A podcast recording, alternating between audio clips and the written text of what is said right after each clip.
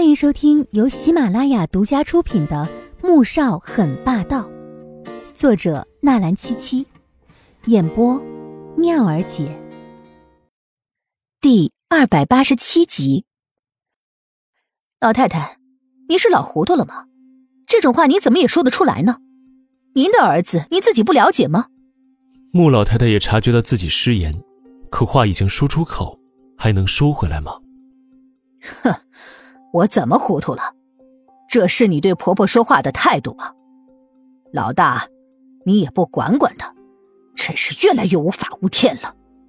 老太太拿着拐杖，指着魏秀秀厉声呵斥：“秀秀哪里说错了？”穆宏博冷冷的反问了一句，搂着魏秀秀的肩膀往楼上走去。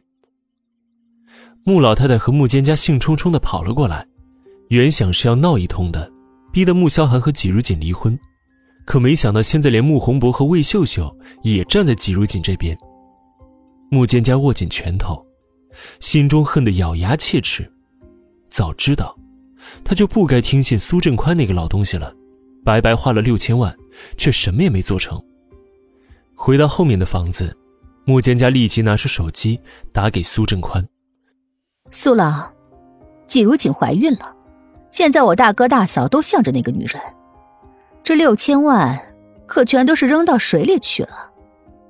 苏振宽听说纪如锦怀孕，脸上猛地闪过了一抹狠辣之色，随即冷笑道：“哼，怀孕又怎么样？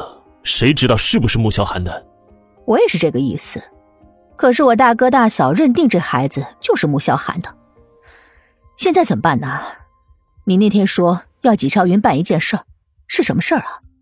现在办还来得及吗？当然来得及，你想办法弄到季如锦的孕检书和怀孕的具体日子。苏振宽更不甘心，自然是会奋力一搏的。挂断电话，苏振宽开始在屋里面走来走去。事情并没有如他所料的那般发展。按道理，这些照片一旦暴露，以穆萧寒的手段被戴了一顶绿帽子，无论真假，一定会暴怒，甚至会杀了季如锦。可是到现在什么事情也没发生，季如锦竟然还怀孕了，这到底是怎么回事啊？看来，他得找纪少云问个清楚。想到这儿，他立即打了纪少云的电话，约在山顶见面。在苏画没有嫁到穆家之前，一定不能让穆萧寒查出这是他在背后推波助澜。到了山顶，苏振宽没有和纪少云啰嗦，开门见山的问道。那些照片，还有没有别人有？纪少云的眼底一闪，摇头说道：“呃，只有我一个人有。怎么了？”穆萧寒显然是已经知道了这些照片的存在，否则不会没有丝毫动静的。而且纪如锦怀孕了，现在有件事情我要你去做。刚才穆家那边有消息说，纪如锦怀孕八周了，正好是你和她发生那些事情的前后几天。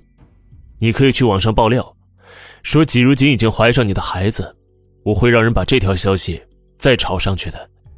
苏振宽的双眼眯了眯，并发出一道怨毒的冷光，压低声音，对着纪少云说道：“纪少云，听说季如锦已经怀孕了，脸上显然有过一瞬的惊讶，但随即又被嫉妒和浓浓的怨恨占据。怀孕？哼，说不准她肚子里的孩子……”还真有可能是你的种，否则她嫁到穆家大半年没消息，怎么在这个节骨眼上怀孕了？日子又那么接近呢？苏振宽发出一声冷笑，脸上露出一抹猥琐之色。纪少云却把这话当真了。那天他一直不相信自己会和纪如锦一点事情也没发生，那么好的机会，也许他和纪如锦其实发生了什么，可是却醉得太狠而忘记了，否则。正如苏振宽所说的，她嫁进穆家大半年也没怀上，怎么偏偏这时候有了身孕呢？说不准，还真是他的孩子。想到这儿，他就一阵狂喜。只要穆萧寒和他离婚，他一定要把纪如锦弄到手。于是，纪少云格外的上心。回去之后，便找了一家网吧，开始上网写帖子、论坛、微博等等。甚至还将消息发到了新闻媒体。而此时，对于这些一无所知的季如锦，正躺在床上昏睡着。穆宏博和魏秀秀来看过一回，见他睡着了，便没有吵醒他。穆萧寒坐在窗外的沙发椅上，看着面前的电脑，手机调成静音，不时弹出一些消息。可是现在网上关于那些照片的新闻，对他来说，他根本没有放在眼中。他此时想的是，该如何处理掉孩子的事情。他看了一眼床上眼睛又红又肿的女人，轻轻的一声叹息，起身走了过去。而且，对不起，这辈子我没有办法给你孩子了，来生再补偿你。我不要来生，我只要现在。穆小海，如果这辈子我不能保住这个孩子，来生我也会恨你。季如锦缓缓睁开眼睛，静静的看着头顶的水晶灯，声音嘶哑，透着一丝悲凉和决绝。什么来生？